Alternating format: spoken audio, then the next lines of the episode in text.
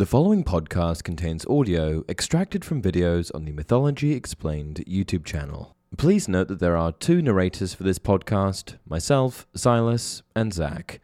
Please enjoy. Hey everyone, welcome to another installment of Mythology Explained.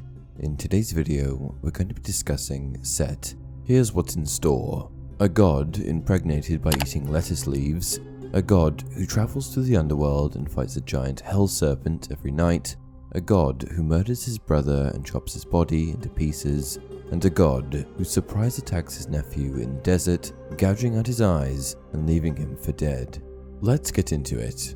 Set was one of the Ennead, a Greek word that refers to the first nine gods to come into existence. In this version, Atum was the first deity to rise from the primordial mound. He was self created, and after his genesis, he rose a second time as Atum Ra, making him both the chief creator and the embodiment of the sun.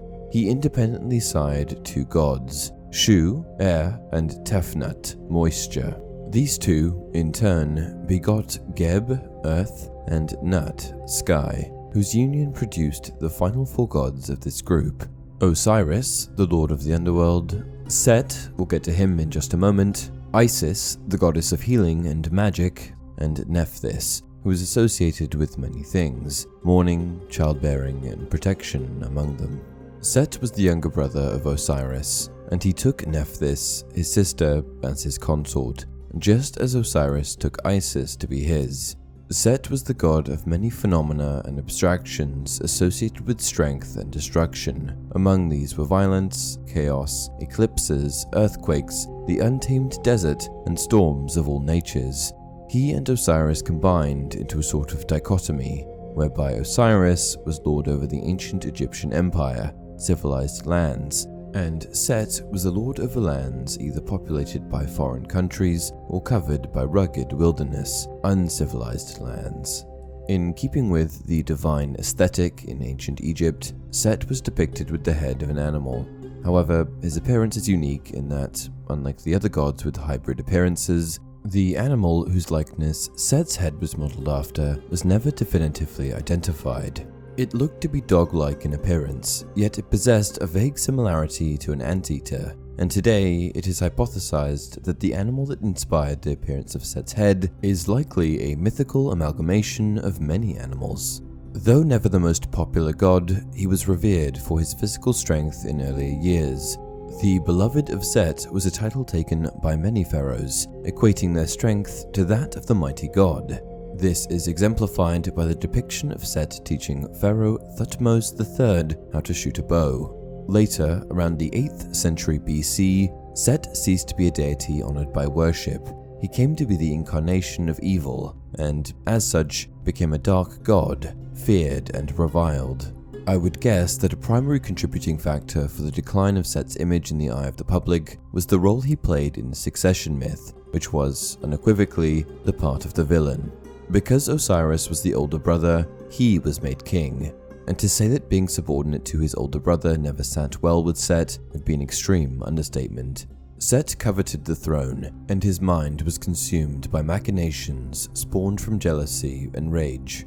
Eventually, dark thoughts escalated to dark actions. Set struck down his brother, chopped the body into pieces, and hid them across Egypt. With Osiris gone, the other gods accepted Set's rule, crystallizing the success of the usurpation. However, this victory was not to last. Many events ensue that I'm going to gloss over because Set isn't directly involved in them, but here they are expressed as succinctly as possible. Osiris is resurrected for just enough time to impregnate Isis with a son, Horus. Horus is born in secret. Isis brings Horus before the Divine Council to claim the throne, his birthright. What follows after Horus is presented before the Divine Council is 80 years of competition between Set and Horus, in which they each vie for the throne.